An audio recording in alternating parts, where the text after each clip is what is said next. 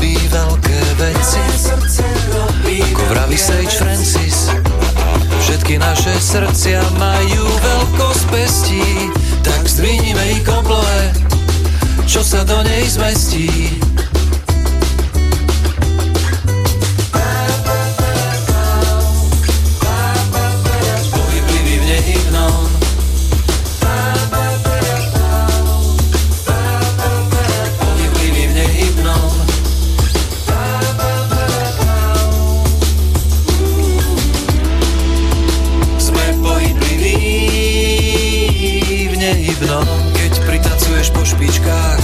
Cez celý byt pravíš, tak toto má byť. Všetko sa to krúti, poskakuje, ohýba jak konáre vo vetre je vír A my vírime v tom meste v tom zmysle, že Všetky naše zmysly sú napäté jak lano. A my balancujeme si na ňom A my balancujeme si na ňom.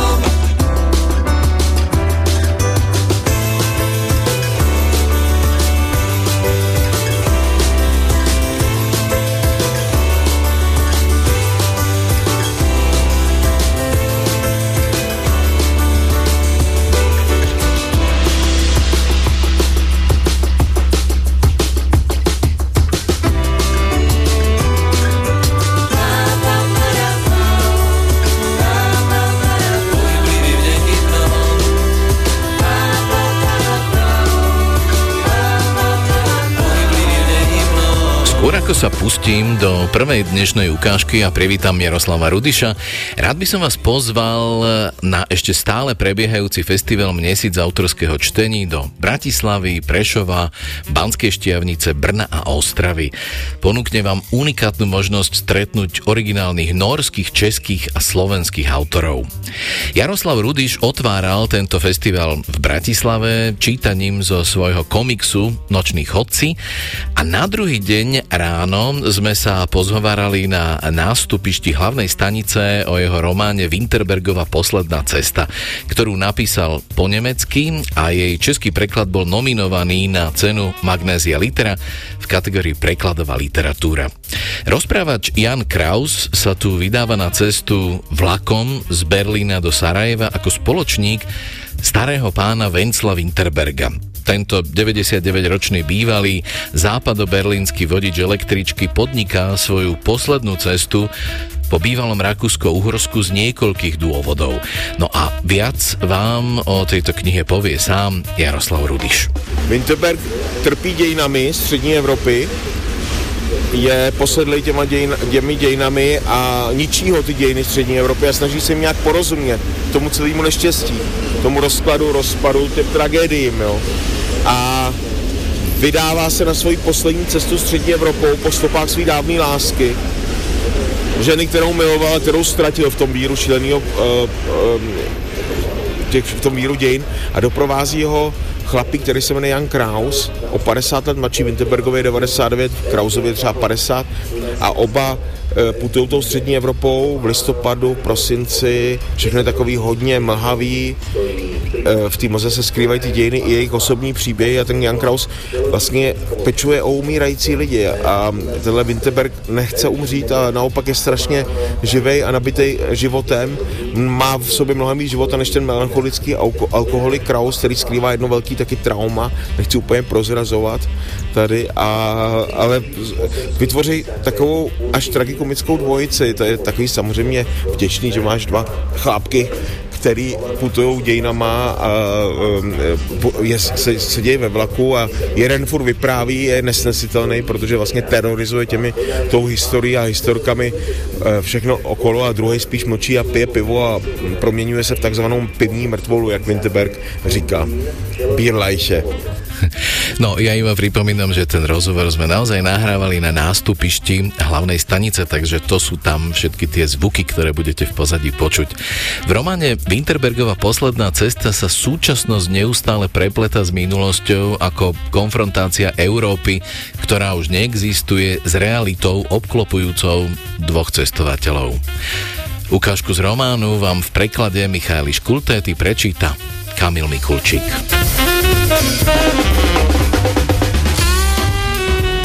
Vlak pomaly napredoval rovinatou krajinou. Bola zima, bol som unavený, ale musel som rozprávať. A Winterberg ma počúval. Rozprával som mu o väzbe, o procese, o kriminále.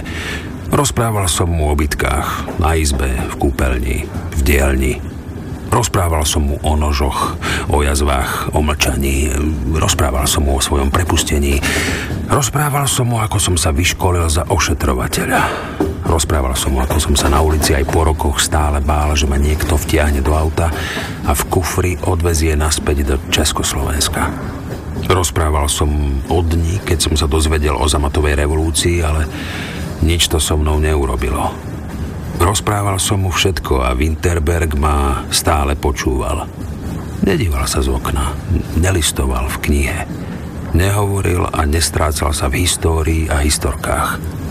Rozprával som mu o Karle, o našej láske, o jej dlhom, pomalom zomieraní.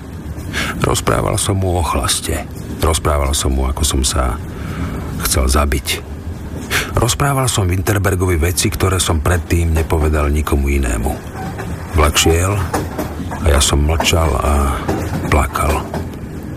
Áno, áno, pán Kraus, ako dobre vám rozumiem. Viem veľmi dobre, ako sa asi cítite. Mne iba táto kniha pomáha trochu zabudnúť.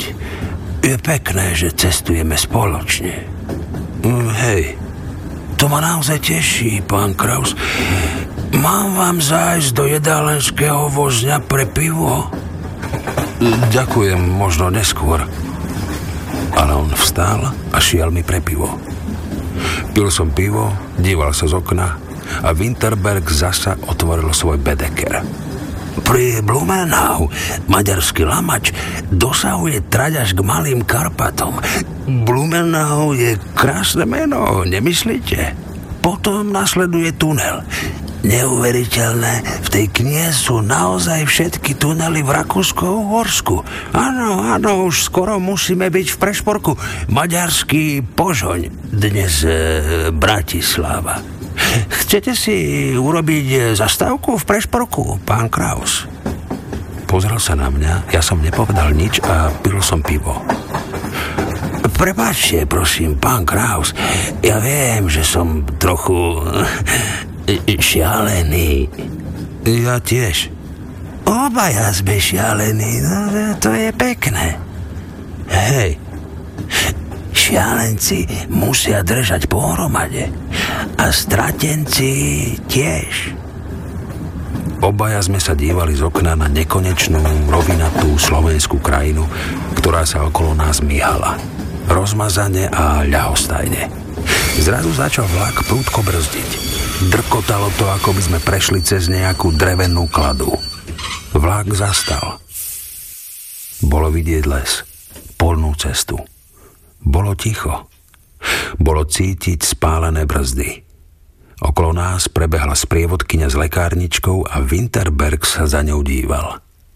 A potom povedal, skokani nie sú pekné mŕtvoly.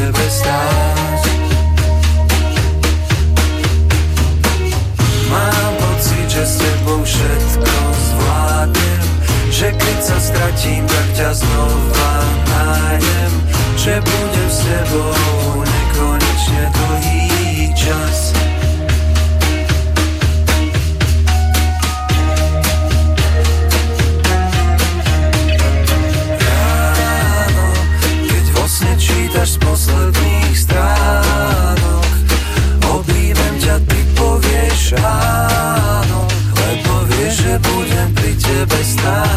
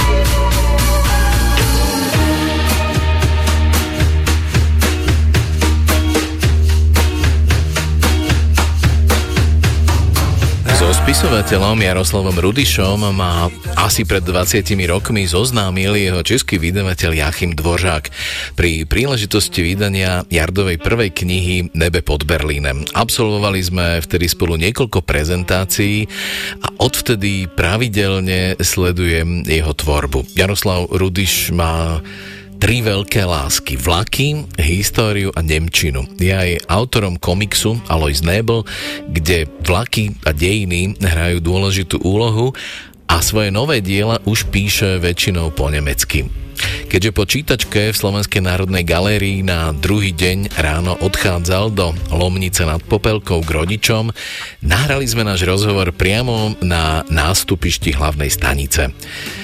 Zaujímalo ma, či tiež prichádza na perón dlho pred odchodom vlaku.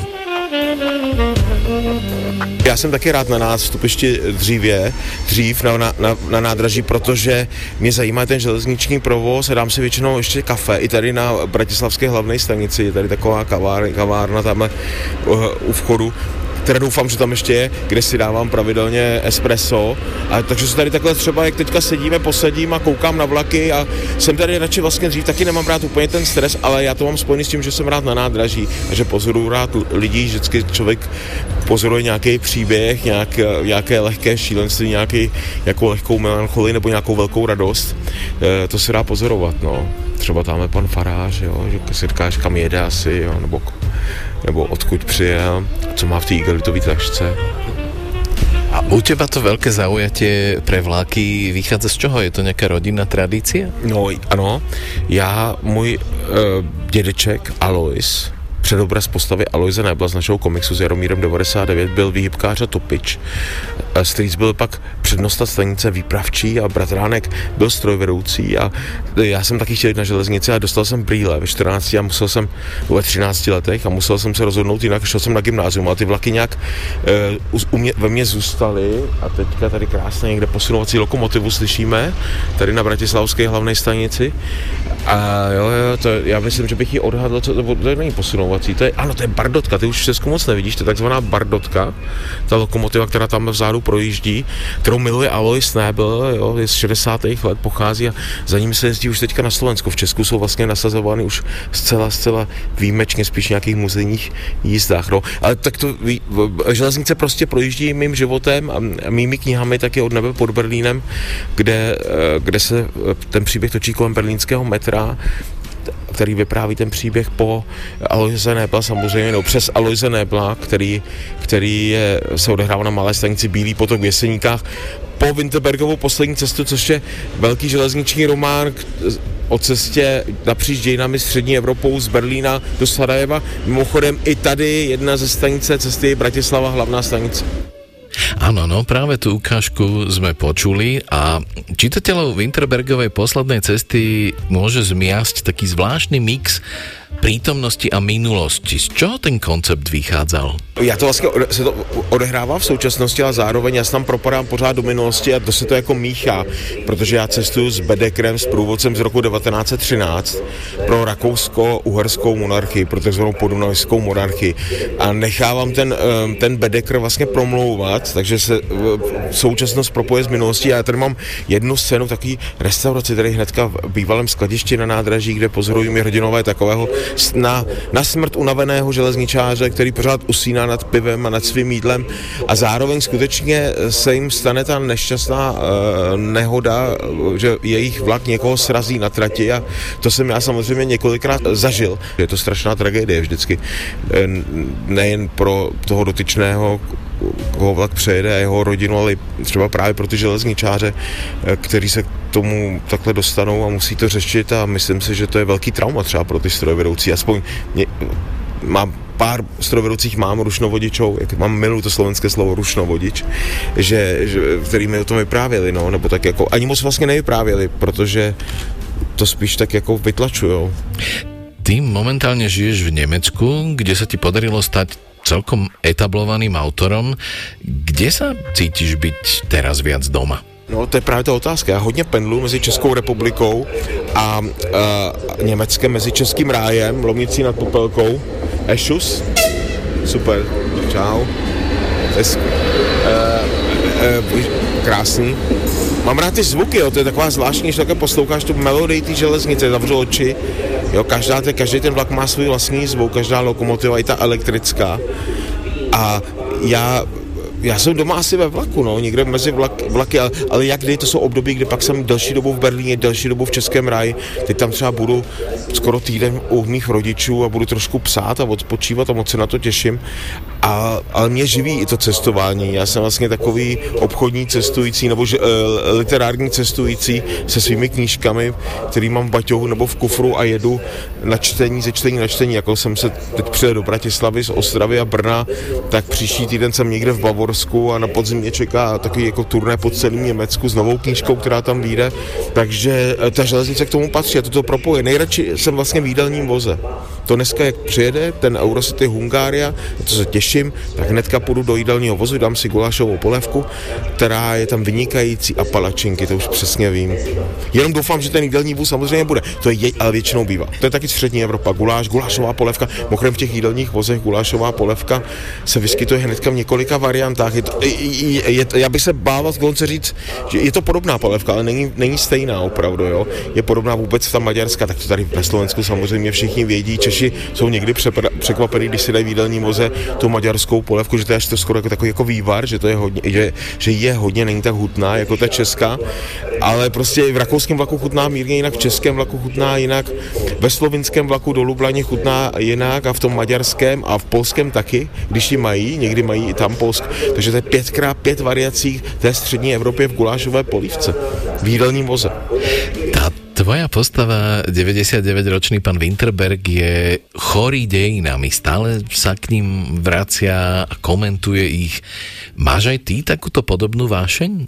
Mě prostě nějak fascinují ty dějiny střední Evropy. Já myslím, že jsou kdybych to řekl s tím Winterbergou naší, naší součástí, že, že si nesem v sobě, ať už chceme nebo nechceme, a teďka právě přijel vlak z Vídně, vidíš, tady City Shuttle ÖBB, jo, jo, taky jsem si několikrát do Vídně, a to vám tady závidím, tohleto hroznou blízkost Vídně, kde já jsem hrozně rád a že ty vlaky jezdí tak často, že to je vlastně taková náhrada té tramvaje, jo.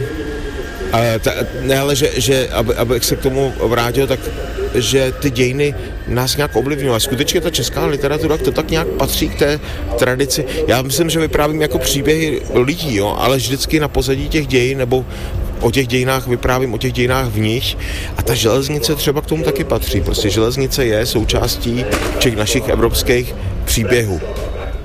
Ty si precestoval veľa železničných staníc, malých aj veľkých. Ako sa momentálne cítiš na Bratislavskej hlavnej stanici?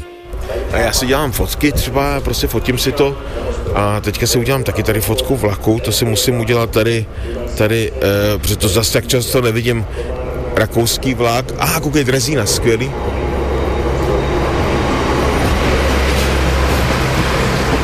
Jsou moji hrdinové, ty, ty chlápci, železni, železničáři prostě, posunovači, výpravčí, ty stavební dělníci, to jsou, to jsou borci. A nie ti to niekedy tak trochu lúto, že vlastne tie brýle a že namiesto teda vlastne tej, tej školy si skončil někde na gymnáziu a potom teda ta história a, a ta Němčina? No, studoval jsem prostě pak e, germanistiku nebo dě, Němčinu a dějepis historii v Liberci a tak se to všechno propuje v tom mým psaní. Líto mi to trochu je a zároveň není, protože myslím, že to je hodně tvrdá práce a že bych třeba asi nemohl psát a vůbec bych třeba nepsal. Možná, e, možná bych si psal něco do jízdních řádů, ale, ale moc mě těší, že mám i mezi železničáři hodně čtenářů a že, že mě občas poznají jako na nástupišti a du schreibst über Eisenbahn, ty píšeš o železnici a pak mě třeba řeknou, je, mě vezmou na lokomotivu a můžu s nima jet, jo, nebo, mě, nebo jsem mnoho knížek i podepsal ve vlacích, je, třeba právě té železniční knihy Návod použití železnice, co teď vyjde na podzim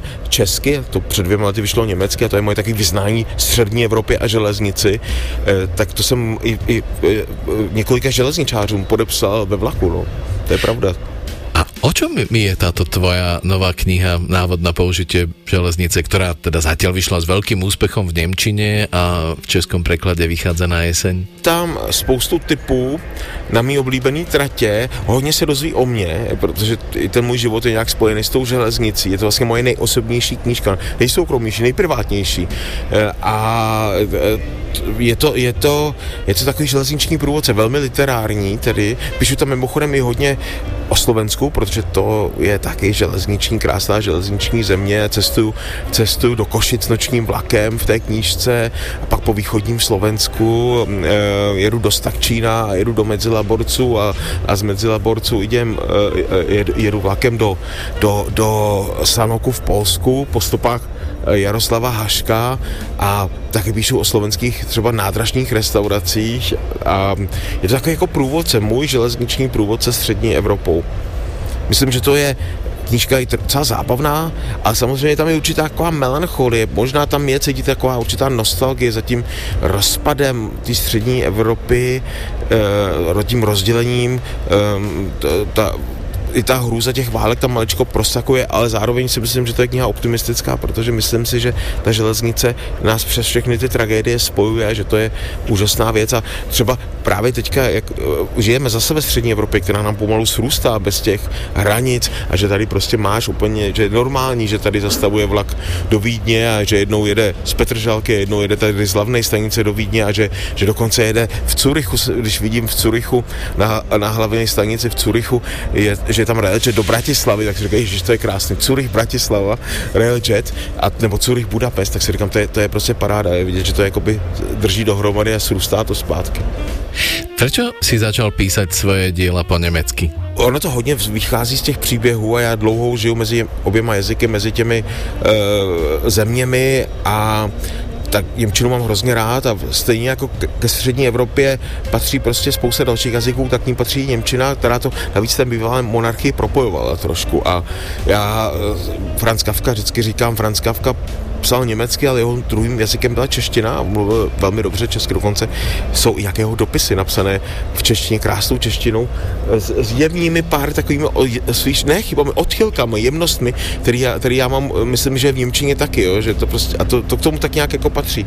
A třeba Winterberg za mnou přišel díky jednomu mému kamarádovi, který je Němec a cestuje střední Evropou s tím Bedekrem a vlastně jsem ho trošku portrétoval. A nějak jsem na tím vůbec nepřemýšlel, začal jsem to psát jako německy, slyšel jsem ho vyprávět, slyšel jsem sebe vyprávět, oba nás zajímají ty dějiny, jsme nemocný historií oba dva a zároveň máme rádi železnice, takže se to všechno takhle jako nějak pro, propojilo a celkem přirozeně. No. Ty si na čítaní v Bratislave prezradil, že momentálne píšeš knihu o cintorínoch. V akom je to momentálne stave? Píšeme možná předčasný, sbírám historky, chodím rád po hřbitovech a chtěl bych to teďka začít psát, no, tak protože i těch hřbitovy vyprávějí stejně jako nádraží hrozně moc o našich, o našich příbězích. No. Právě třeba o té zmizelé Evropě, o té zmizelé střední Evropě. Tak přijíždí zrovna, koukám, nákladní vlak tady, co to vlastně, nějaký koks bych řekl. Ne, je to štěrk, pardon, to je štěrk. Ne, uhlí, je to uhlí, to je uhlí. Černý uhlí. To je do nějakých oceláren asi. A už tam máš aj nějaký názov té knihy? Ne, ještě úplně ne. Něco o lásce nad hrobama, něco takového. Mám takový milostný trouhelník, který žije na špitovech, se tam vlastně ukrývá. Ty cestuješ radšej sám, alebo s někým? Taky tak, někdy sám, fakt je rád sám, člověk se dostane jinak to pak vnímá, když jsi sám v tom vlaku, ale rád jedu s samozřejmě i s někým, jo, to je, to je pravda, že rád jezdím s kamarády, nebo uh, že mi to, hledám i ten kontakt ve vlaku, s někým se dá do řeči, samozřejmě. Vlastně člověk ve vlaku nikdy nejde sám, vždycky tam někdo je.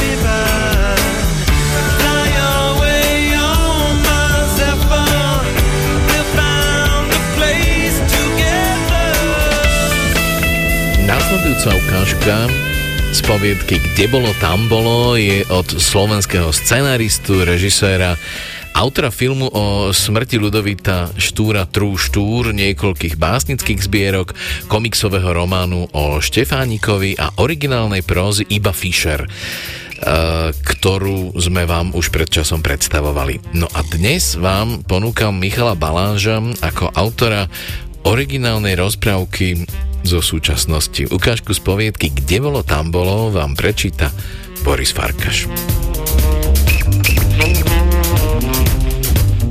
Kde bolo, tam bolo včania, boli ľudia veselej povahy, akurát robiť sa im veľmi nechcelo. Všetci mali vlasy po plecia, lebo kaderníčkam sa ich nechcelo strihať. Vždy, keď niekto prišiel do kaderníctva, kaderníčka mávla rukou a povedala, na čo si ja budem tupiť nožnice na vašich vlasoch. A v ďalšom kaderníctve ich kaderníčka ani nevpustila dnu. Také krásne vlasy si chcete dať ostrihať? Čo ste rozum potratili? Viete, ako vám to pristane? A holič mužov poťahal za bradu, obzrel si ju lupou a skonštatoval, mm, ešte by som to neholil, príďte o mesiac. O mesiac prečesal bradu hrebeňom, pomrvil pár chlpkov medzi končekmi prstov a znalecky pokýval hlavou. Hm, ešte nie je pripravená, príďte o mesiac. A takto šlo aj niekoľko rokov, kým si chlapi nezvykli na brady a už si ich nechceli dať oholiť. Spokojný holič sa vyhrieval pred svojim holičstvom, hladko oholený, ako jediný z celého, kde bolo tam bolova a zdravil okolo idúcich pánov. No vidíte, pán za komínom kocúrsky, ako vám tá brada pristane. Pochválen pán chleba z maslomsky, vidíte, aká je praktická tá dlhá brada? Môžete si o ňu priviazať psa?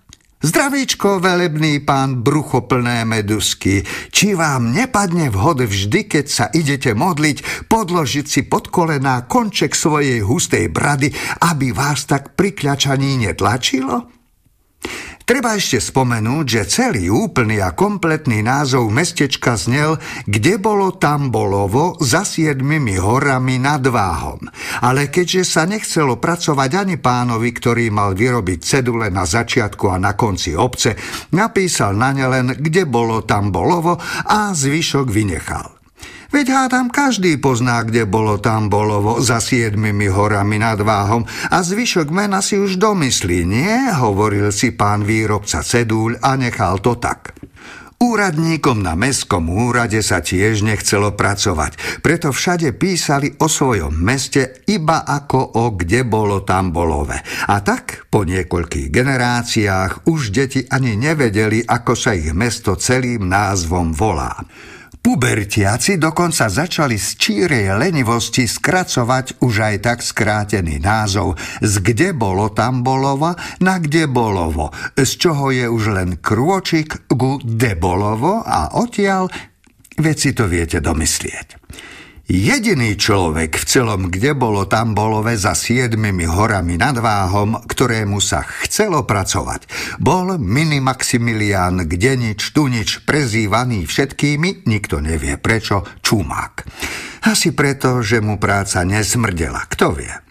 Čumák mal však tú smolu, že hoci chcel veľmi chodiť do roboty a bolo mu jedno do akej, len nech niečo robí, nebol, ako jediný obyvateľ, kde bolo tam bolova, nikde zamestnaný. Ako jediný nezamestnaný bol na úrade práce, čo spôsobovalo vrázky na tvárach úradníčok úradu práce, ktorým sa nechcelo pracovať snáď najviac zo všetkých občanov. No raz za mesiac museli úrad otvoriť a pozametať prach z lavičky v čakárni, kde Čumák potom celé dopoludne čakal, kým príde na rad a zavolajú ho do kancelárie. Vojde čumák do kancelárie, pozdraví sa, úradnička si ho premeria očami, potom si ho premeria ušami a napokon si ho premeria krajčírským metrom, či z neho neubudlo. Keď je čumák premeraný, posadí sa na stoličku a pani úradníčka si odpie z kávy, je záhadou, kto ju urobil, nikomu sa nechce variť kávu a začne sa vypitovať. Meno, Opýta sa úradnička, hoci je Čumák jediný evidovaný nezamestnaný v celom meste. Kde nič tu nič, mini Maximilián, povie mini Maximilián, kde nič tu nič, prezývaný Čumák. Úradnička chvíľu ťuká do počítača, kliká myškou, listuje v nejakých papierok a potom si dlho a takmer zúfalo vzdychne. Nemám vás tu. Ako to bolo? Kde nič, tu nič, mini Maximilián, zopakuje jej o trochu pomalšie čumák. Mhm. S Y alebo s mekým I? Pýta sa úradnička. E, všetky meké, povie trpezlivo čumák. Aha, áno, áno, tu ste, víťazoslávne sa usmeje úradníčka. Tento výjav sa opakuje každý mesiac. No, tak, tak to pán tu nič. Kde nič tu nič? Ehm, presne tak, nič tu pre vás nemáme. Vy ste dokonca študovali, ako tak pozerám, pozerá prekvapene úradníčka na obrazovku. Áno, áno, študoval. Úradníčka pokýve hlavou, ako keby dávala najavo, že práve narazili na kameň úrazu. A hneď aj doloží, keby to nebolo z jej gesta jasné. Narazili sme sme na kameň úrazu. Aha. A myslíte si, že sa ten kameň dá odvaliť? No, neviem, to mi povedzte vy, mladý pán, vy ste študovaní. Dá sa odštudovať sa? Čumák sa zamyslí, hoci je mu jasné, že odštudovať sa je asi nemožné, že je to zrejme ešte nemožnejšie, než odnaučiť sa nejaký zlozvyk. Neviem, odpovie úprimne Čumák. Hm, tak vidíte, na čo vám bolo to študovanie, keď neviete takú jednoduchú vec? Potom sa Čumák snaží zistiť, či sa nenájde hoci čo, že to nemusí byť v odbore, ktorý študoval, pôjde hoci aj kanály kopať, čo pani úradničku pobaví natoľko, že sa hlasno rozosmeje. A smeje sa a smeje, až kým zrazu nezvážne a nepozrie na hodinky, ktoré ukazujú 14.55 a povie, že sa jej končí pracovný čas a nech pán Tunič príde o mesiac.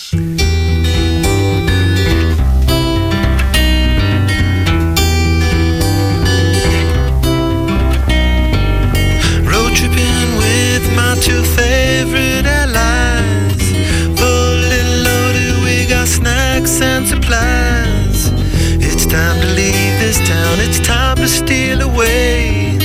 Let's go get lost anywhere in the USA. Let's go get lost, let's go get lost. Blue, you sit so pretty west of the one sparkle like with yellow icing, just a mirror for the sun. Just a mirror for the sun. Just a mirror for the sun. These smiling eyes are just a mirror for. So much has come before those battle lost and won. This life is shining more forever in the sun. Now let us check our heads and let us check the surf. Tries more trouble than it's worth in the sun. Just a mirror for the sun. Just a mirror for the sun. These smiling eyes are just a mirror for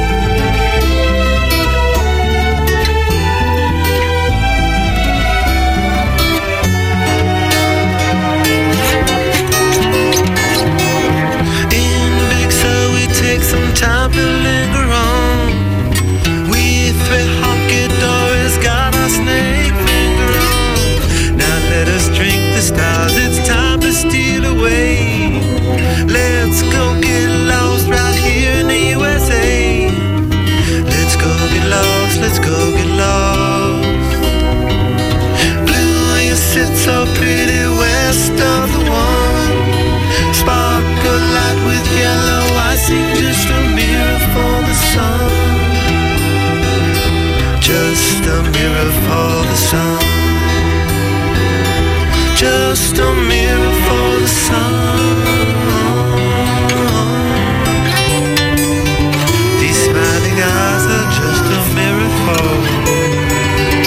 Literárnu reví s Dadom Naďom vám prináša sieť kníh kupectiev Pantarej.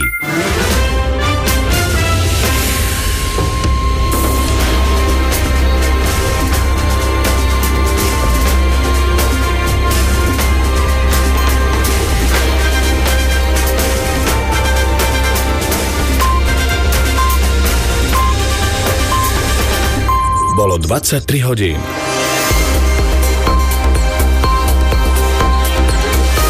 Správy RTVS. Volodymyr Zelenský sa poďakoval prezidentovi Južnej Korei za zmysluplné rozhovory. Požiare v Kanade už zničili 100 tisíc štvorcových kilometrov lesa. Zajtra jasno až polojas, polooblačno, popoludní ojedinele prehánky, teplota 29 až 36 stupňov. Neskoro večer počúvate správy s Radom Tomešom.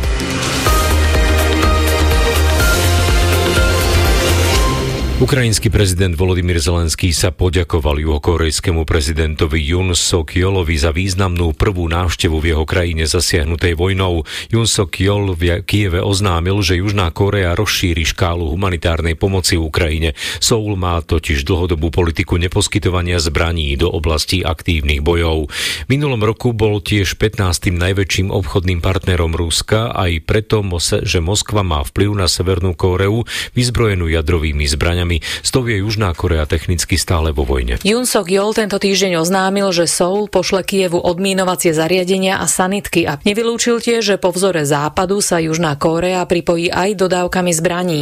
Podľa profesora medzinárodných vzťahov Bruselskej univerzity Ramona Pašeka Parda je Jun Sok Jol jedným z mála azijských lídrov, ktorí vojnou zmietanú Ukrajinu navštívili. Juhokorejský prezident označil ruskú inváziu za výzvu pre slobodu a medzinárodné právo a vyhlásil, že Soul môže môže byť pre Kiev dobrým partnerom pri znovu vybudovaní ukrajinskej infraštruktúry, energetiky a priemyslu. Sonia Hagarová, RTVS.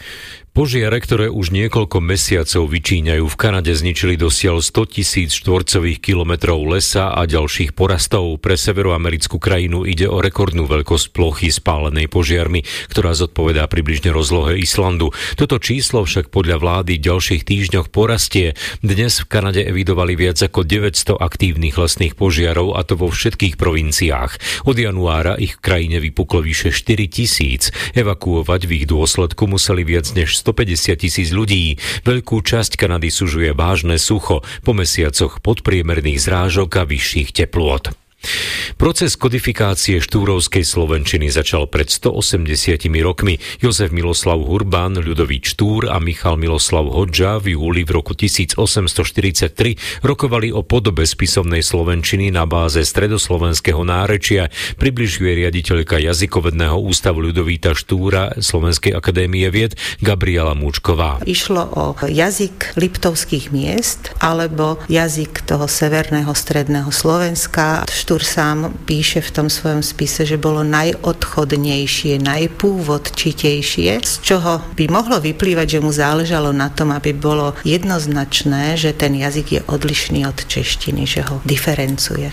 Podotkla tiež, že Štúrova snaha presadiť jednotný spisovný jazyk bola reakciou na to, že krajina nie je politicky samostatná ani ekonomicky vyspelá a používa v úradnom styku bernolákovčinu, češtinu, nemčinu aj maďarčinu. Česká tenistka Markéta Vondroušová vyhrala ženskú dvojhru vo Wimbledone a získala svoj prvý Grand Slamový titul v kariére. Vo finále zdolala Žabérovú z Tuniska 2x6-4. Vondroušová je prvá nenasadená hráčka v Open Air, ktorá zvíťazila na tráve All England Clubu. Talentovaná slovenská tenistka Renáta Jamrichová vo Wimbledone nepostúpila do finále juniorskej štvorhry. S Taliankou Urgesiovou prehrali v semifinále s Češkami Kováčková Samsonová 2-6-4-6. Zajtra jasno až polooblačno, popoludní pri prechodne zväčšenej oblačnosti ojedinele prehánky, výnimočne búrky, najmä na severe územia.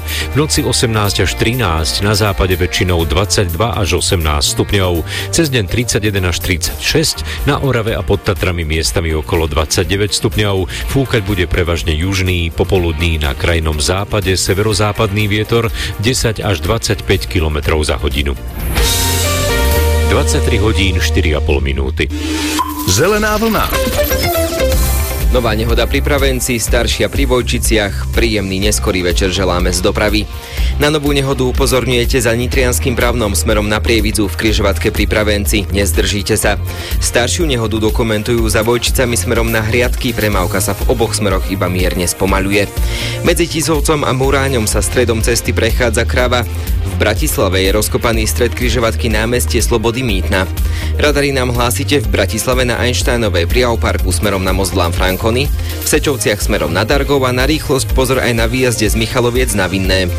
Doplniť dopravné správy môžete bezplatne, najvyššie tým pomôžete ostatným šoférom. Julius Tamáš, bezpečne a plynlo. Zelená vlna 0800 900 800. Literárnu reví s Dadom Naďom vám prináša sieť kníh kupectiev Pantarej. Dobrý večer, je krátko po 23. hodine a náš veľmi osobný vlak pokračuje po trati lemovanej ukážkami z nových kníh, hudbou skupiny Red Hot Chili Peppers a tipmi na čítanie. Dnes budú od grafickej dizajnérky a ilustrátorky Kristiny Soboň, spisovateľa Jaroslava Rudiša a publicistky Aleksandry Jurišovej. Aké knihy ich teda v poslednom čase zaujali? Je to takým dobrým typom práve na letné obdobie pre deti, špeciálne možno pre chlapcov, ktoré majú radi dobrodružstva a kniha sa volá Odvaha tohto leta. Ono sa to tak zvláštne píše, lebo je to O2H. A autorkou je Zuzana Líšková, ilustrátorom je Jozef Glaba, ktorý to nádherne nailustroval, veľmi tak trošku experimentálne, ale vlastne aj retro. Takže aj po vizuálnej stránke odporúčam knihu a je to príbeh dvoch chlapcov, ktorí uh, sú vzdialení, ale vlastne prepojení, ale nechcem veľmi veľa prezrádzať. A je to veľmi dobrodružná kniha, veľmi dobre napísaná, uh, veľmi sa pani Líšková pohrala s tým textom, takže rozhodne je to niečo, čo sa oplatí chytiť do rúk a práve pre deti v lete, ktoré uh, väčšinou pozerajú do mobilu, takže toto je taký dobrý um, priestor na to, aby sa venovali aj knihám. Já teraz čítám Poslední léto ve městě, což je italský román Jana Franka Caligariša znovu objevená kniha, která vyšla v 70. letech a je to krásný letní melancholický příběh e, o takový jako římský bohémně, o lásce, takový zvláštní lásce a hlavně o tom městě, o Římě.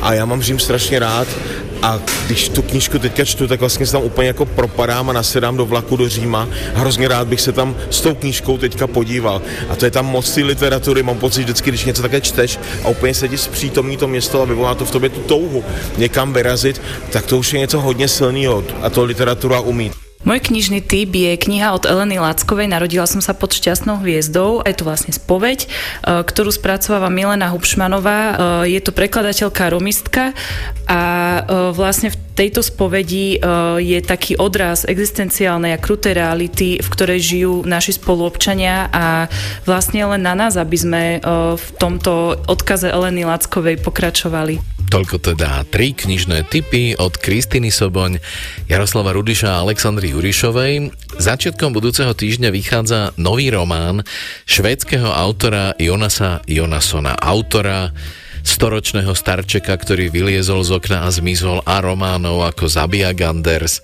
Pomsta je sladká a analfabetka, ktorá vedela počítať. Jeho nový román má názov Prorokyňa a trkvas. Jednou z jeho hlavných postáv je amatérska astrofyzička Petra, ktorá vypočítala súdny deň na 7. septembra 2011 o 2021. Toto proroctvo ju nečakane spojí s pomerne jednoduchým Johanom, ktorý od malička slepo obdivoval svojho staršieho brata, úspešného diplomata a dôchodkyňou Agnes, ktorá sa vydáva za mladú influencerku. Táto nesúrodá trojica vyrazí v karavane do Ríma, musia toho pred koncom sveta ešte veľa stihnúť a ako to už býva, nič nejde podľa plánu, dokonca ani koniec sveta. Na pozadí bizarného výletu naprieč Európou, Afrikou a Amerikou Jonas Jonason humorne a svojsky odkrýva nielen výnimočné ľudské charaktery, ale odhaľuje aj to, ako funguje korupcia na globálnej úrovni. Ukážku z románu Prorokyňa a trkvas vám v preklade Aleksandry Debnárovej prečíta Boris Farkaš.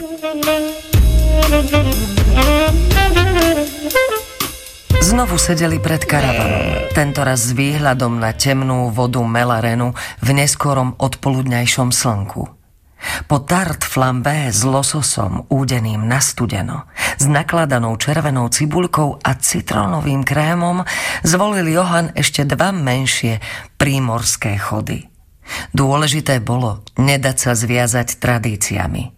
Po hrebeňovkách s ušetreným kaviárom z Osíha nasledovala najvyváženejšia homária polievka, aká sa mu kedy podarila – Takmer taká, že by s ňou bol spokojný aj Frederik. A možno aj nie. Jedlo spláchli tromi otieňmi bielej. Prvý chod v spoločnosti šampanského. Po ňom nasledovali nemecký Riesling a biele burgúnske. Petra bola nadšená zo všetkého, čo sa podávalo. Si neskutočný a všetko to varíš v karavane. Nemáš variť ďalšie nadania, z ktorých by sme mohli mať úžitok, len nepovedz, že upratovanie. Johan nadobudol pocit, že takéto zme nezažil odvtedy, čo sa jeho brat odsťahoval do zahraničia. Alebo bolo toto dokonca ešte lepšie? Keď si predstaví, že s ním chce jazdiť po svete a naprávať neprávosti – ale čo také už mohol vedieť, čo ona nevedela. Kariérou poštára sa veľmi chváliť nemohol. Ani ničím iným. Najlepšie bude naliať si čistého vína. Zrejme si to už vytušila, ale ak nie, je to takto. Veď sa má tak, že som na hlavu, alebo trkvas, alebo nemožný, z každého rožka troška. Petra nestihla sformulovať nič chlácholivé, lebo Johan na to prišiel. Už to mám! Viem naspameť 80 amerických filmov. Prorokina nevedela, či dobre počula. Rozdiel medzi jej novou známosťou a nemožným trkvasom bol zjavný. Nevedel šoferovať auto, napriek priam neuveriteľnému množstvu jazd a nevedel, že Zem obieha okolo Slnka ale varil ako málo kto. Ako mohol vzniknúť taký nepomer? Smiem sa ťa opýtať, aké si mal známky v škole? Ozvala sa Petra. Áno, v pohode. Aké si mal známky v škole? Jednotku z angličtiny, peťku zo všetkého ostatného. Okrem technických prác, tam som chodiť nemohol. Petra sa ho chystala spýtať, prečo, ale bola príliš zvedavá na tú vec s filmami. To, že Johan vedel všetkých 80 na spameť, jej už nepripadalo také nerozumné. Nerozumný bol skôr dôvod. Po škole som nemal veľmi čo robiť. Nejakí priatelia? Johan s odpovedou otáľal. Samozrejme, že mal spolužiakov ktorí sa zriedka chceli hrať rovnaké hry ako on. Čo sa chceli hrať? Hru na hádzanie vajíčok. Ako sa to hrá? Všetci okrem mňa si z domu prinesú jedno vajíčko, potom ho po mne hodia. Podľa Petri to znelo skôr ako šikanovanie, než ako hra. Myslíš? Opýtal sa Johan. Zdalo sa, že jeho detstvo sa veľmi nelíšilo od toho jej. Nebýval aj on v stiesnenom dvojizbovom byte s otcom, alkoholikom a matkou so slabými nervami? Nie. Spolu so starším bratom vyrastali na Strandwegen v centre mesta. Tej Strandwegen? Najdrahšej ulici vo Švédsku? Mohla byť ulica drahá? O tom Johan nič nevedel, ale krátka kariéra poštára ho naučila, že v hlavnom meste je iba jedna ulica s rovnakým menom. Možno ich bolo viac na predmestiach. A viem si predstaviť, že ste mali viac než dve izby. Dvanásť a pol. Teraz sa Petra skutočne zarazila. Kto býval v byte na Strandwegen v Štokholme, ktorý mal 12 a pol izby? Ja? Odvetil Johan. Tá polizba bola moja. Mama s Frederikom sa rozťahovali o trochu viac, kým vládala vstať z postele. A otec? Bol doma zriedka, s výnimkou maminho pohrebu, ale ten sa konal iba raz. Petra nevedela, kde začať s ďalším vyzvedaním. Kto bol ich otec a prečo nikdy nebýval doma? Johan povedal, že bol čím si, čo sa nazýva veľvyslanec. Takí ľudia veľa cestujú a často skončia v zahraničí. Teraz bol na dôchodku, býval niekde v... No, niekde... Hm, v každom prípade, keď mama umrela, dal byt svojim synom. Opustila vás predčasne? Nie, neskoro popoludní. Bol som už doma zo školy a stihol upratať aj navariť. Petra si pomyslela, že keď sa človek baví s Johanom, mal by vážiť slová. Zostávala otázka, ako sa z 12 polizbáku na strán dve gene mohol stať karavan. Navyše, práve včera. Toľko ukážka z románu Prorokyne a Trkvás Jonasa Jonasona, ktorú vám v preklade Aleksandri Debnárovej prečítala Lucia Vrablicová.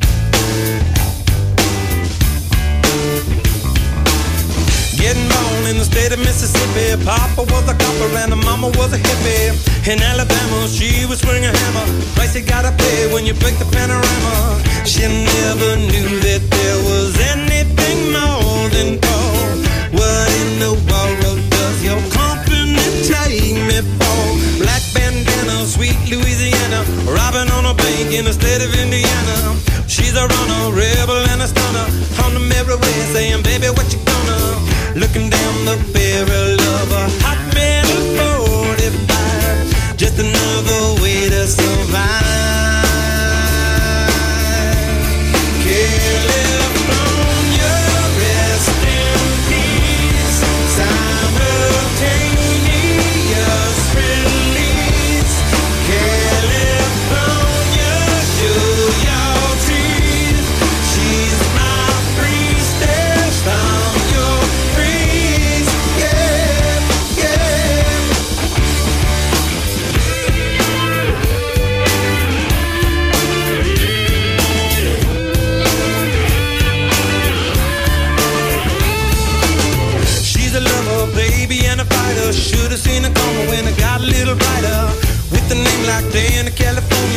was gonna come when I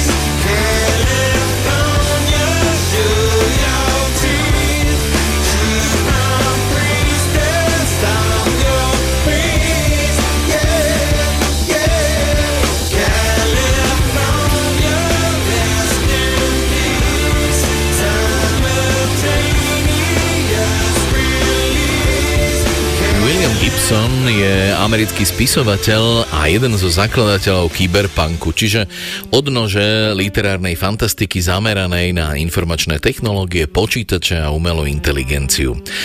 Zvyčajne ide o činnosť hackerov v undergroundovom prostredí, v kybernetickom svete, v ktorom vládnu drogy, mafie a zbohatlícke vrstvy, zastúpené mamutími nadnárodnými spoločnosťami.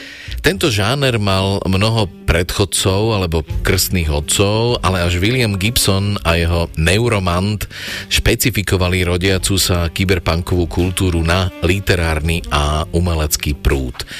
Po slovenských prekladoch prvého a druhého dielu Neuromant a Nulák vychádza v týchto dňoch aj tretí diel Gibsonovej série nazvaný Mona Lisa na plné gule.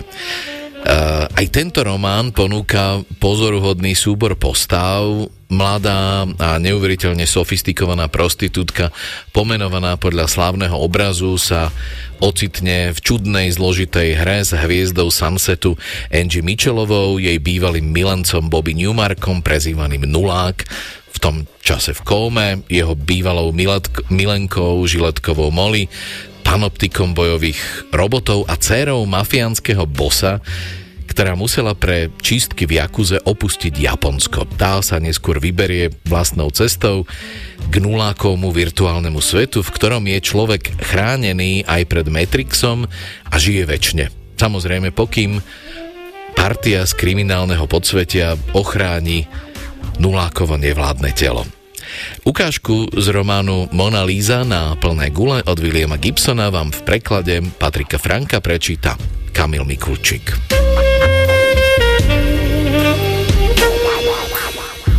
Popoludní sa vracali do otcovho bytu a úhľadne naskladali tašky do jej izby, kde potom čakali, kým ich slúžky zase neodnesú. No a na 7. týždeň, v predvečer 13. narodenín, jej zariadili cestu do Londýna. Budeš hosťom v dome môjho kobuna, povedal jej otec. Ale ja nechcem, namietla a predviedla mu matkin úsmev. Musíš, vyhlásil a odvrátil sa. Objavili sa ťažkosti, povedal do temnej pracovne. V Londýne ti nič nehrozí. A kedy sa vrátim? Na to jej neodpovedal. Uklonila sa a s matkyným úsmevom na tvári odišla z pracovne. Duch sa zobudil na jej dotyk vo chvíli, keď začali klesať k letisku Heathrow. 51. generácia biočipov Maz Neotek vykúzlila nejasnú postavu mladíka na sedadle vedľa nej. Mal prekrížené nohy, hnedé nohavice a jazdecké čižmy. Ahoj, oslovil ju. Kumiko zažmurkala a otvorila dlaň. Chlapec zablikal a rozplynul sa. Pozrela sa na hladkú jednotku v ruke a opäť pomaly zavrela dlaň. Ahoj ešte raz, povedal. Som Colin, a ty? Udivene na ňo zízala. Oči mal ako ostrozelený dym, vysoké čelo veľmi bledé a hladké počticou neposlušných čiernych vlasov. Cez lesk jeho zubov videla sedadlá na druhej strane uličky. Ak je to pre teba príliš hrozivé, povedala so širokým úsmevom, môžeme zvýšiť rozlíšenie.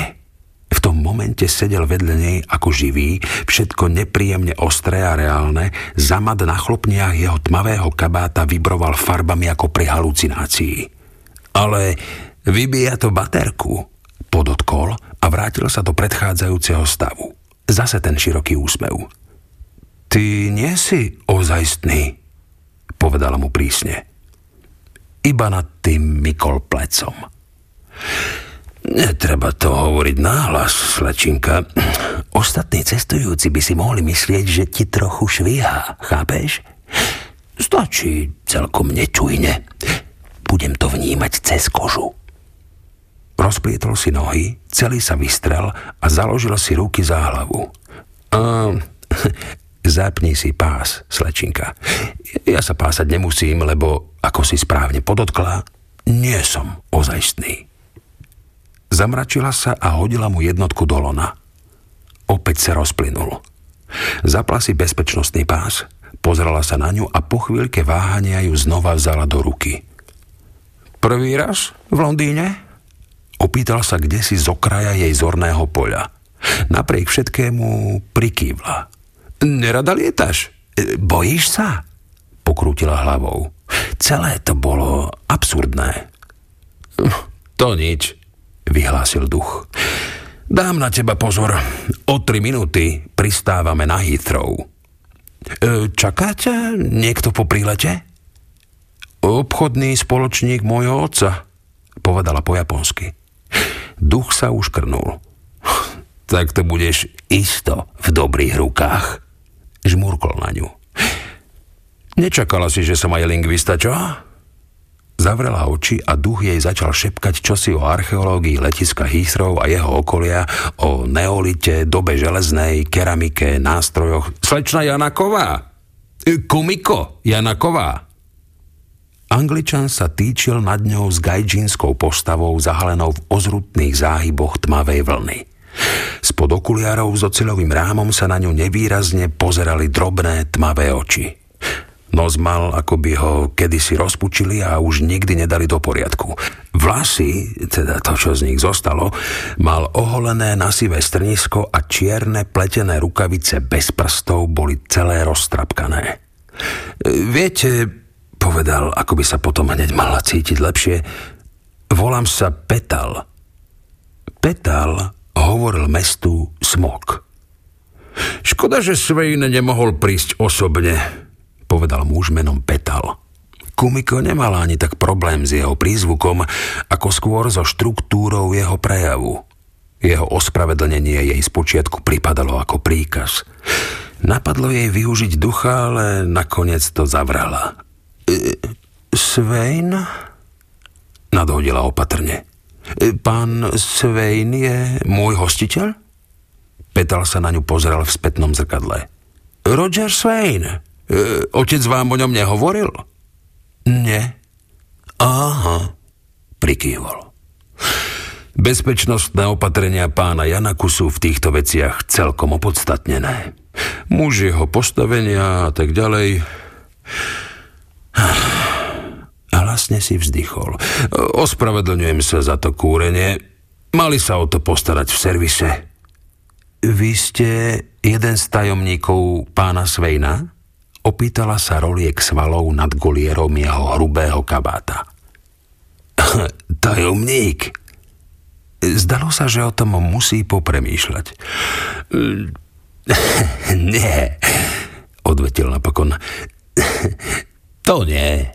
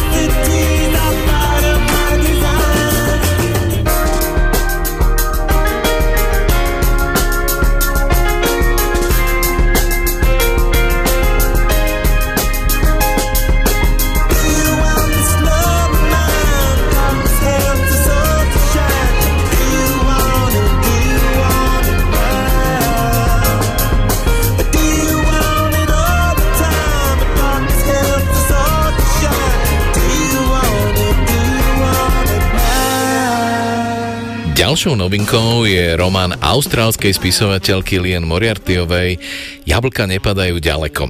Hlavné postavy Stena a Joy Delaniovcov poznajú všetci v meste ako zakladateľov rodiny úspešných tenistov.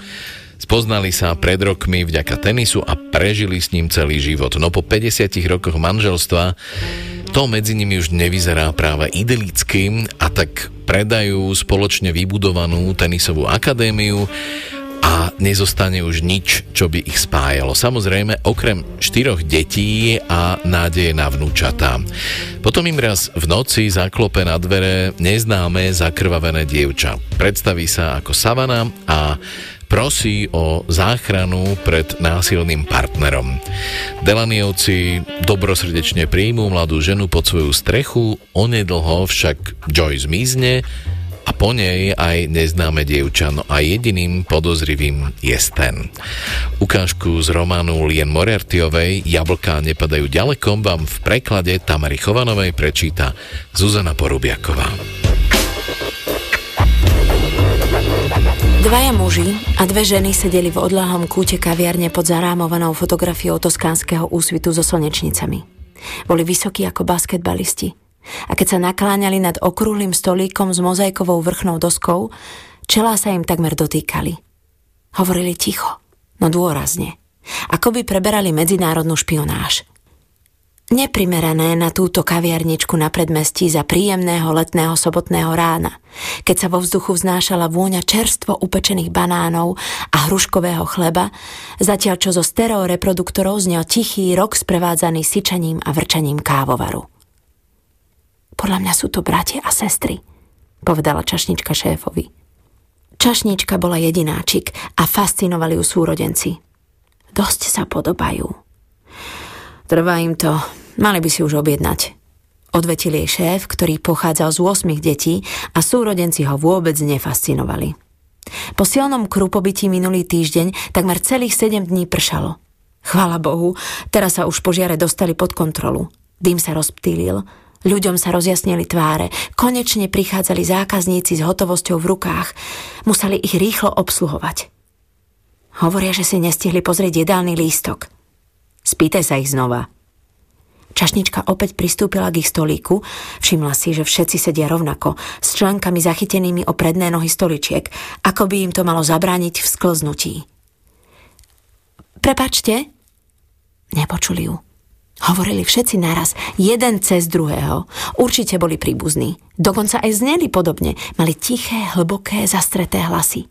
Ako by ich bolelo hrdlo, ako by niečo tajili. Vlastne nie je nezvestná. Poslala nám tú SMS-ku. Nemôžem uveriť, že nedvíha telefón. Doteraz vždy odpovedala. Otec hovoril, že zmizol jej nový bicykel. Čože? To je čudné. Takže odišla na bicykli ešte pred východom slnka, ale nevzala si prilbu, čo sa mi zdá dosť zvláštne. Myslím, že je najvyšší čas, aby sme oznámili, že je nezvestná. Už je to vyše týždňa. To je dlho. Ako hovorím, vlastne v podstate je nezvestná, lebo nevieme, kde je. Čašnička zvýšila hlas, až to znelo hrubo. Už ste si vybrali? E, môžete si už objednať? Nepočuli ju. Bol už niekto v dome? Otec mi hovoril, aby som nechodila. Vraj je veľmi zanepráznený. Zanepráznený? A čo také robí? Čašnička prešla pomedzi stoličky po pristene, aby si ju niekto z nich všimol. Vieš, čo by sa mohlo stať, keby sme nahlásili, že je nezvestná? Spýtal sa ten krajší z dvoch mužov. Mal na sebe plátenú košelu s rukávmi vyhrnutými po lakte, šortky a topánky bez ponožiek. Čašnička typovala, že môže mať čosi cez 30. Kozia briadka, charizmatický šarme hviezdy z reality show alebo realitného agenta. Podozrievali by otca. Z čoho by ho podozrievali? Spýtal sa druhý muž, robustnejšie, lacnejšie vydanie toho prvého. Len so strniskom, bez briadky. Že... Veď vieš, drahšie vydanie brata si prešlo prstom po krku. Čašnička sa ani nepohla. Odkedy je čašničkou, taký napínavý rozhovor ešte nepočula. Kriste troj! Lacnejšie vydanie brata vydýchlo. To nie je zábavné. Druhý muž pokrčil plecami. Policajti by sa pýtali, či sa hádali a otec hovoril, že sa veru hádali. Ale určite ocko by mame nikdy neublížil, povedala sestra. Nikdy. Bože, pravda, že nie. Nemyslela som to vážne. Modrovláska zdvihla pohľad, všimla si čašničku. E, prepačte, e, ešte sme sa nepozerali na ponuku. Vzala laminovaný jedálny lístok. To nič, uistila ju čašnička. Rada by si vypočula viac. Viete, sme trochu vykolajení. Naša mama je nezvestná.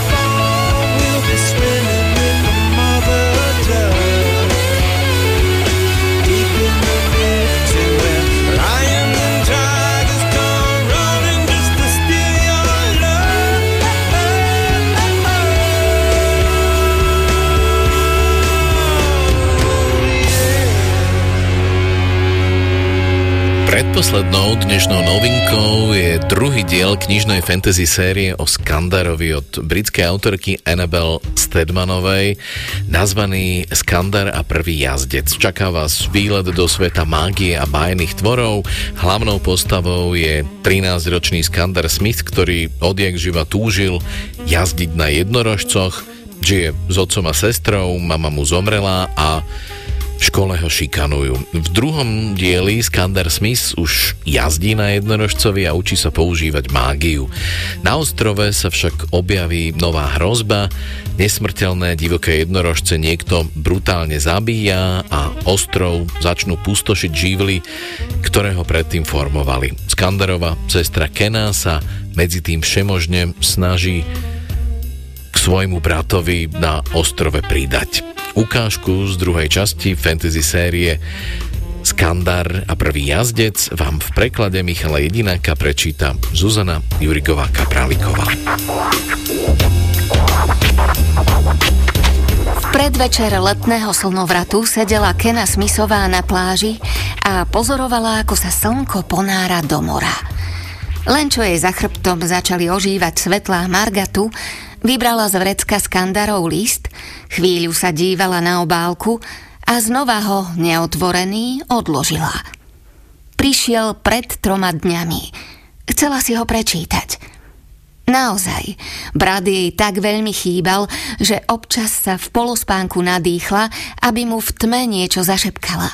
Dačo bláznivé, strašidelné, tajné. Potom si však spomenula, že jeho posteľ je už vyše roka prázdna. Skandar teraz spával na ostrove v dome na strome a cez deň sa so svojím jednorožcom učil mágiu elementov. Listy Kenu trápili, lebo jej pripomínali, že ona nikdy nebude mať vlastného jednorožca. Pred dvoma rokmi neurobila skúšku zliahnutia, ktorá mala rozhodnúť, či z nej bude jastkyňa. Zlíhanie znamenalo, že jak žijú nenadviaže puto s jednorožcom, ani nebude žiť na ostrove. Pred niekoľkými týždňami navštívila Skandara a stretla sa s jeho jednorožcom Lotrovo šťastie. Listy od brata sa jej odvtedy čítali oveľa ťažšie. Nevedela prestať myslieť na Skandarové a Lotrové zladené pohyby, ako by ich vyrezali z rovnakej podstaty – v duchu videla vlniace sa svaly čierneho zvieraťa na krku, ktorému z krídel odletovali iskry ako zrniečka hviezdneho prachu. Nezabúdala na neochvejnú lásku v skandarových očiach, keď sa pozrel na Lotra. Ich puto bolo hlbšie, než puto medzi bratom a sestrou. Z ich spojenia totiž vyvierala mágia. Kena si oprášila piesok z chodidiel a obula sa – Predtým tu s ňou boli noví priatelia, ktorým na jednorožcoch nezáležalo.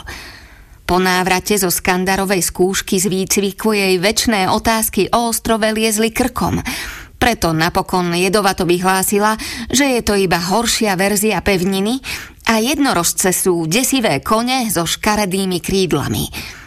Väčšina ľudí to nechcela počuť, ale neprajníci jednorožcov ju uctievali ako kráľovnú. Cez prázdniny ju stále obliehali a smiali sa, keď im rozprávala, že jazdcov nútia nosiť ošúchané staré bundy a musia žiť na stromoch.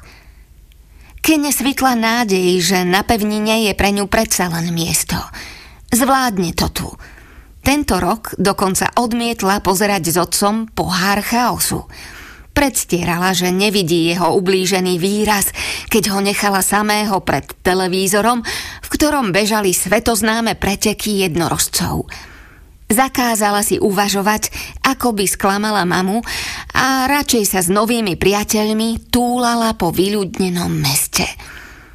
Nevidela, ako sa v ten deň stala Nina Kazamová komodorkou chaosu, prvou pevninčankou v dejinách, ktorá vyhrala pohár chaosu. Tvárila sa, že ju to nezaujíma, ale keď sa zavrela do svojej izby, púšťala si stovky videoklipov, v ktorých Nina na bleskovej chybe preletela popod cieľový oblúk. Vtedy pochopila, že medzi nových priateľov naozaj nezapadá, iba si to nahovára.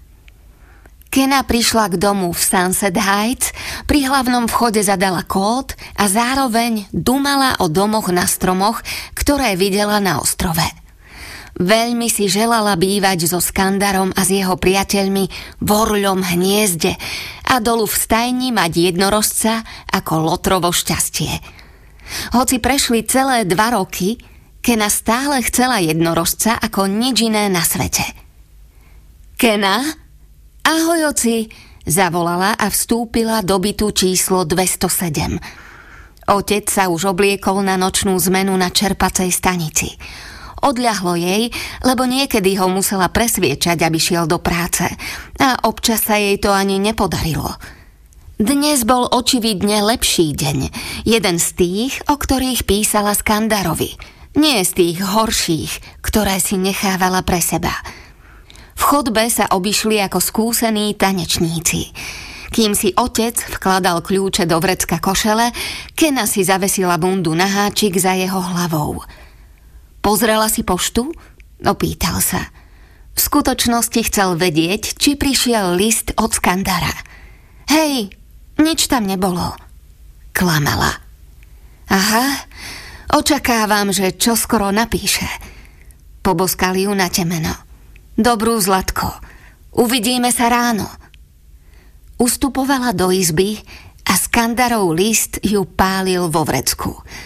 Vedela, že by ho mala otcovi ukázať, ale dnes večer na to nenachádzala silu. V predvečer letného slnovratu 13-ročné deti v celej krajine skladali skúšku z liahnutia a dúfali, že o polnoci začujú 5 klopaní na dvere, keď si po ne prídu, aby z nich urobili jazdcov na jednorožcoch. Kena si bola istá, že keby otcovi povedala o liste, chcel by sa rozprávať jedine o tom, ako Skandara v Lani v rovnakom čase povolali na ostrov.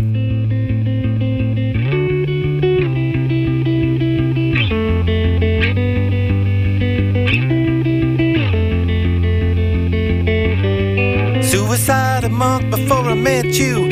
Deep regrets, I never could forget you. Somehow you made your way to my decade. Ayo, ayo, ayo, ayo, my girl. In the sun, I see you with your guard down. Number one, you're moving to a hard town. Do not dismiss the promise that you made me. Ayo, ayo, ayo, ayo, my time. Overkill, you took another red pill. On the sheet is everything that you spilled. We are the ones you want to know right. Ayo, ayo, ayo, ayo, black light. Come again to murder your report card.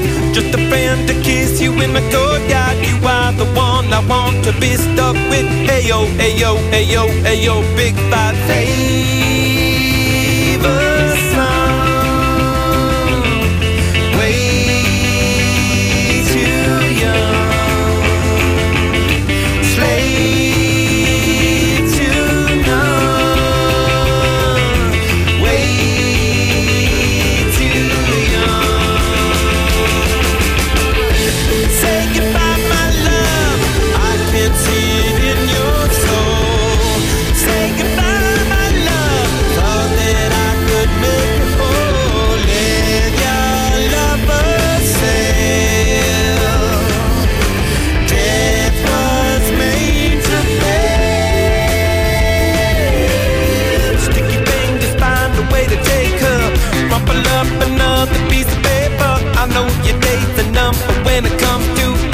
ayo, ayo, ayo, this life.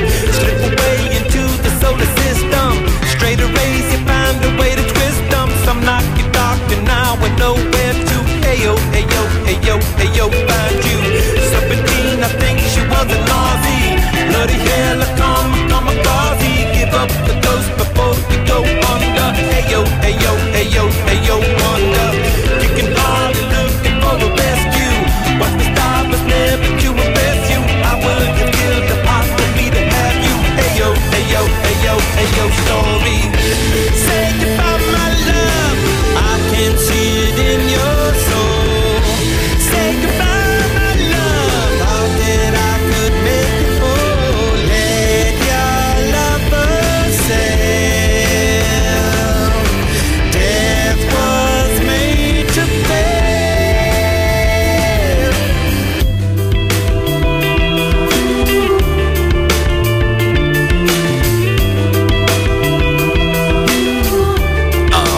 nami je ešte jedna krátka ukážka z milej a vtipnej detskej knihy od Dušana Šustara nazvanej Vesmírna plavba pterodaktyla kôstku. Jej hlavná postava, známy vedec a laureát Nobelovej ceny, pterodaktylus kôstka si sám postaví raketoplán a vydáva sa do kozmu. Len čo pristane na planéte zvanej Orech, zistí, že jeho vesmírna expedícia má o jedného člena navyše. Nepozvaný astronaut nie je dvakrát zhovorčivý, dokonca ho nefascinujú ani zázraky vesmíru.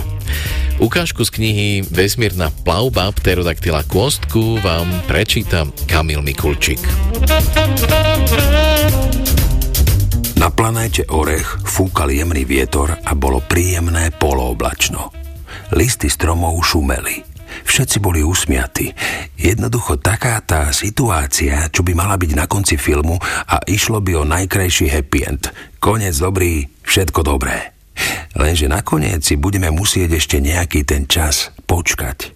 A že to bude šťastný koniec, to vám ani náhodou nezaručujem.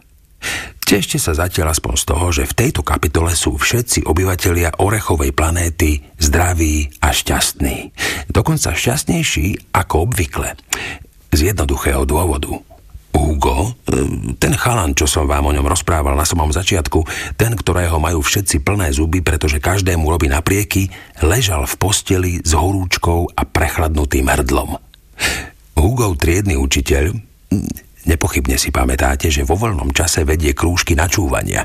Na hodine dejepisu vyhlásil, že je nemožné, aby človek zjedol viac ako 10 nanúkov za minútu. V dejinách planéty Orech je známy prípad, keď človek dokázal zjesť 8 nanúkov za 63 sekúnd. Uvádza to dejepisná učebnica. Hugo okamžite oponoval. Tvrdil, že sám by za minútu spratal aj 15 nanúkov. Učiteľ poznamenal, že nie je nič ľahšie, než vyskúšať si to. A okamžite spoza svojho učiteľského stola vytiahol malú prenosnú chladničku plnou nanúkov. Bola vystlaná ľadom z polárnej čiapočky, rovnako ako všetky miestne chladničky, keďže na planéte Orech nepoznali elektrinu. Pripravil si stopky a vyzval Huga, nech predvedie svoje schopnosti. Hugo za minútu zjedol 16,5 nanuka. Nový rekord. Znamenalo to, že treba prepísať všetky dejepisné učebnice. Ako by to vyzeralo, keby v nich boli nepravdivé informácie, najmä v takej závažnej oblasti, akou sú rekordy a mimoriadne výkony.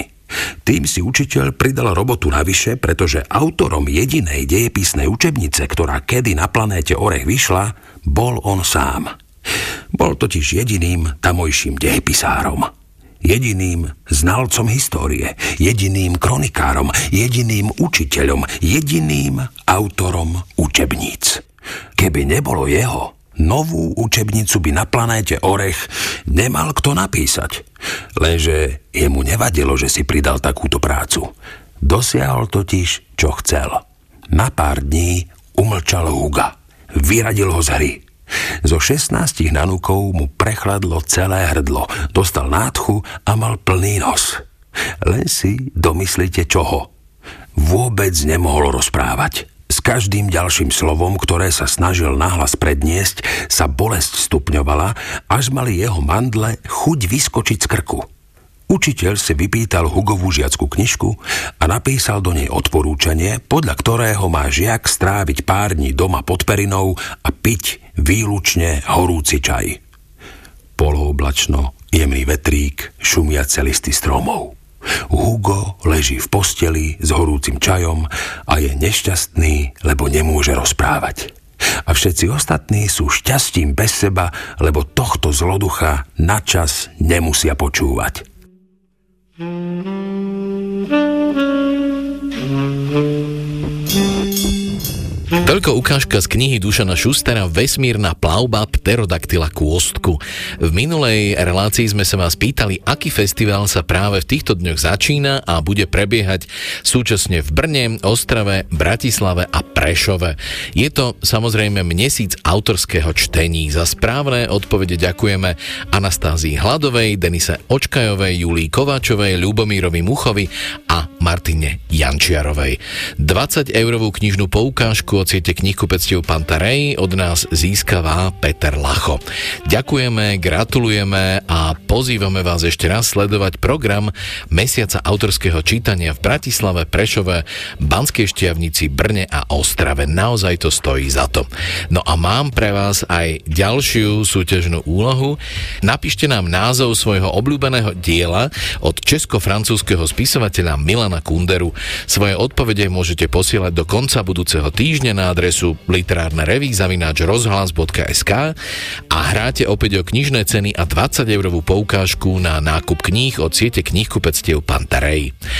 Z druhej júlovej literárnej reví vám pekné leto prajú a na stretnutie o dva týždne sa tešia Gabriel Glasa a Dadonať.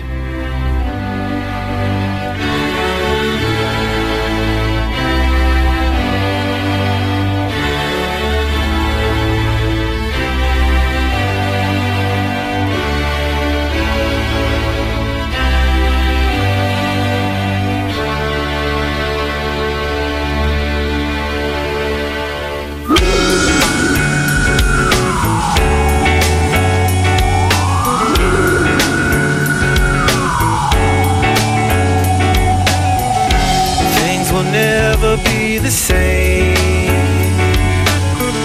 Still, I'm awfully glad I came. Resonating in the shape of things to come. Never waiting when I know there's only one. Messed it up, but rest assured. No one ever thinks they're cured just a minute while I reinvent myself. Make it up and then I'll take it off the shelf over the long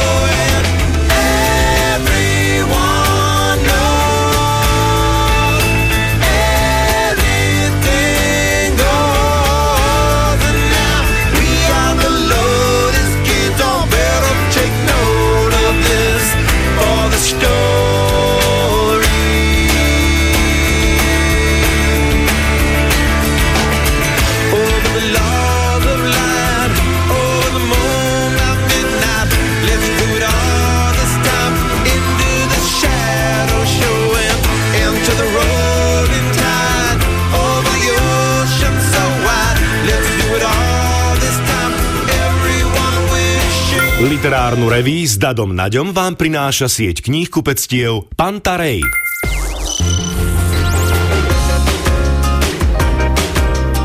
Rádio Slovensko, svet hudby. Historky z nahrávacích štúdií, zaujímavosti o interpretoch a piesne s príbehom. Hudobník, spevák a producent Laco Lučenič vás pozýva na veľkú jazdu svojim svetom hudby. Počúvajte zajtra o 23. Rádio Slovensko.